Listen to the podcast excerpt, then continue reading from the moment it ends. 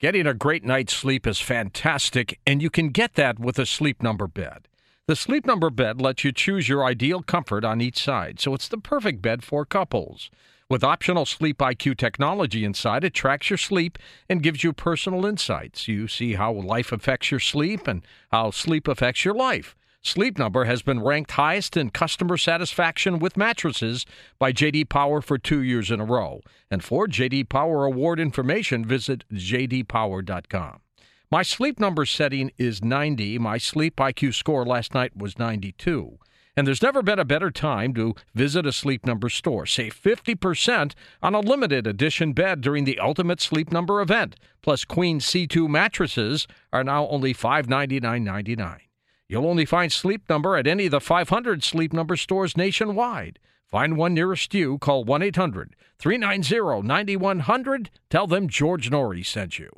Now, here's a highlight from Coast to Coast AM on iHeartRadio. And let's go to the phones. Let's pick it up by going to Howard in Vancouver, Washington, west of the Rockies. Howard, welcome to the program. Hello, George. Hey. I just heard something on the uh, local news today that uh, I thought you might be interested. In. Okay, what was it? Uh, they're trying to uh, get a bill through the Washington State Legislature to uh, adopt the uh, Sasquatch as the official cryptid of Washington State. Aha.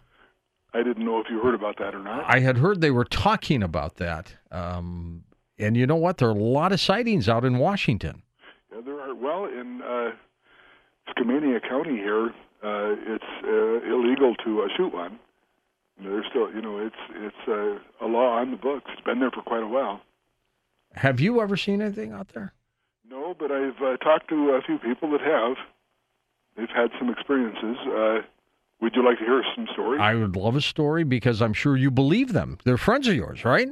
Yes, I knew them pretty well. Uh, I knew a, uh, a friend of mine in high school.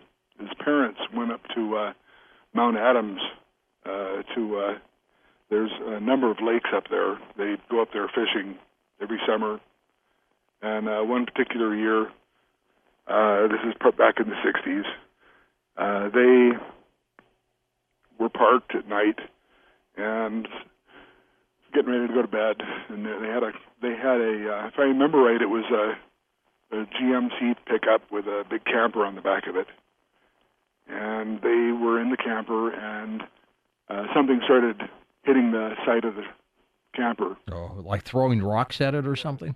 Exactly what they were doing. They were throwing rocks at it, and it got it got more violent.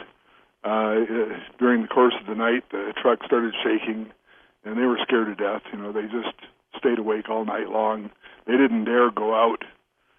You know, and finally, in uh, in the morning, things had quieted down, and the sun was coming up, and they decided to get out of there. They had to get out of the camper and get into the cab of the truck and drive off, and they did.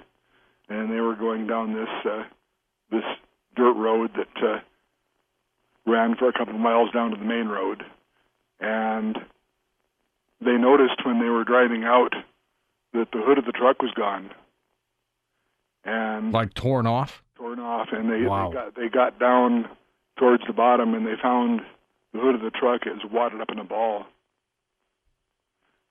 Jeez. That's, that's yeah, that's and sure enough, when I I went over to visit uh, uh, not long after that, you know, uh, and and sure enough, that that truck didn't have a hood on it, and it was just the hinges had just been pulled right out of the firewall. and very angry Bigfoot, wasn't it? yes, yes, they gave them a message. They didn't want them there. Thanks for the story, Howard. Listen to more Coast to Coast AM every weeknight at 1 a.m. Eastern and go to coasttocoastam.com for more.